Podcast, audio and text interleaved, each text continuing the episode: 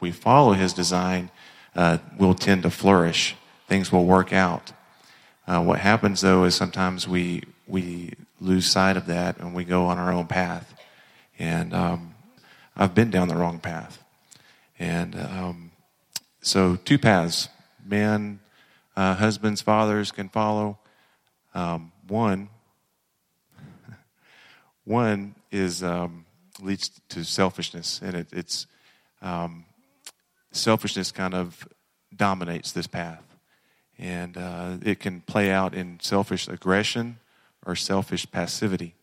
So, some examples: selfish passivity, a failure to engage spiritually or emotionally, a failure to lead spiritually, um, engaging in fantasy instead of reality, or silence in a moment where words are needed, or just pure laziness.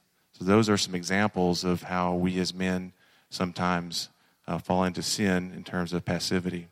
The other, other side is selfish aggression, and that can play itself out, uh, you know, in abuse of uh, both wife and her children, um, thoughtless criticism, verbal abuse, using money or power to control people, um, abandoning your wife or children, getting involved in pornography, or cheating on your wife and children. And so, uh, again, this is a road that will leave you unsatisfied and always wanting more and more. And, um, and it's sin that leads to death.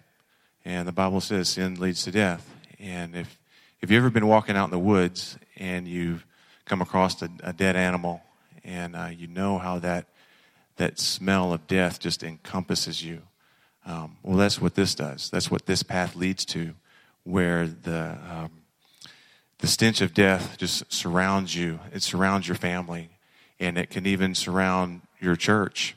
It can surround your community, your country, the world.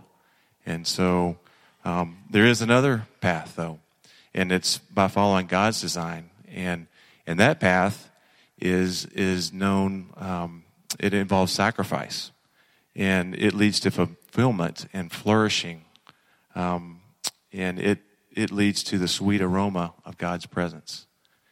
And thank God uh, He is in the business of pulling us off of one path and bringing us back to the other. And so we're going to talk about, um, Sonia, go ahead and put the first slide up. Uh, what's God, what is God's design for dads? What are we supposed to do? And so I've got four quick things I'll just go over with you. Number one, provide for the family. Uh, Genesis 2.15, uh, God placed Adam in the garden to work. It says he was to work it and keep it. And this was before even the fall happened and, and work got harder. So, men, we were created to work and to work hard. And so, you know, we're to work hard and go to bed tired. That's how we, we were designed, and that's what we should do. We should practice that on a regular basis. That's why lazy men uh, are dangerous. They tend to fall into things. Some of these sins we were talking about, the passivity sins, lazy men tend to go that way. And that's why we should work. But we should not work so much that we uh, don't meet the other three things, not at the expense of the other three things.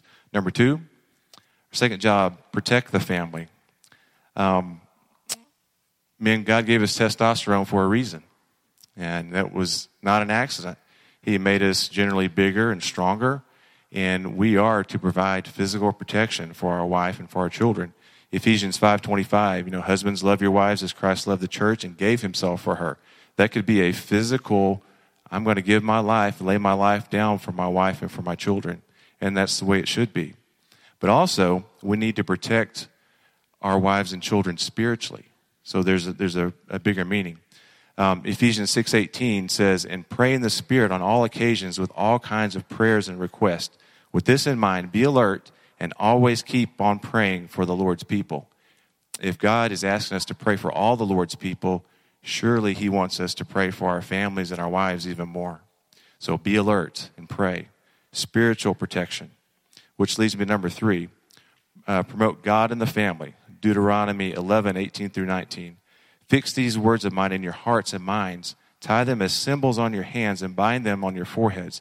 Teach them to your children, talking to them while that you sit at home when you walk along the road, when you lie down, and when you get up.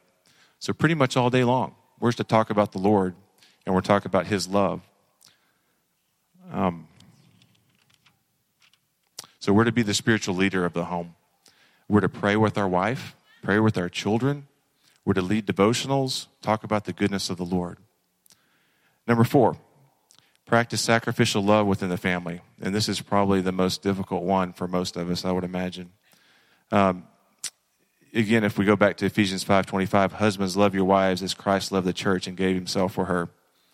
Even when I was down the wrong path, I think I probably would have taken a bullet for Sonia or one of the kids. But what this also means is daily sacrifice. It means sacrifice in the little things. It means getting up when you're tired and washing the dishes for your wife. It means helping wash the clothes.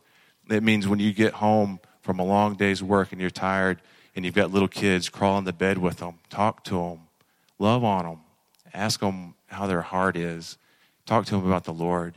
So it's the little things, the, the little sacrifices. Um, give up watching the ball game to take your girl to the to the movies. So, men, we're called to do these things.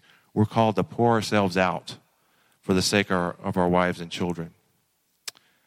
So, in closing, I just want to let you know that you will fail at this, men. It's just one of those things. You will fail. But even in your failure, you'll demonstrate to your children and to your wife the gospel. Because if you're quick to ask for forgiveness and you're quick to repent, then that just models that for them. So don't worry about it. Fight. Keep trying. Okay? Women, children, what can you do? we need encouragement. When you see us doing things, when you see us trying to pour ourselves out, when you see us loving sacrificially, when you see us working hard, let us know. Tell us we're doing a good job. Have you seen a little boy, maybe five years old, that goes out and maybe rakes the yard, and you tell him, you encourage him a little bit, man, you're doing a good job raking those leaves. You can just see him stand up a little taller, stick his chest out a little bit. He starts raking even harder. Well, we don't change much. I mean, really don't a little bit of encouragement goes a long ways, ladies and children. So encourage your husbands, encourage your fathers. It means the world. So again, I just want to tell you, men, you can do this with the strength of the Holy Spirit. You can do this. Let me pray for us real quick. Heavenly Father, thank you so much that you loved us, Lord. Thank you for your Holy Spirit that strengthens us. We can't do it without you, Father. We need you we ask that, uh, that these men take these words and will uh, apply them to their lives as needed, Father. We ask these things in Jesus' name. Amen.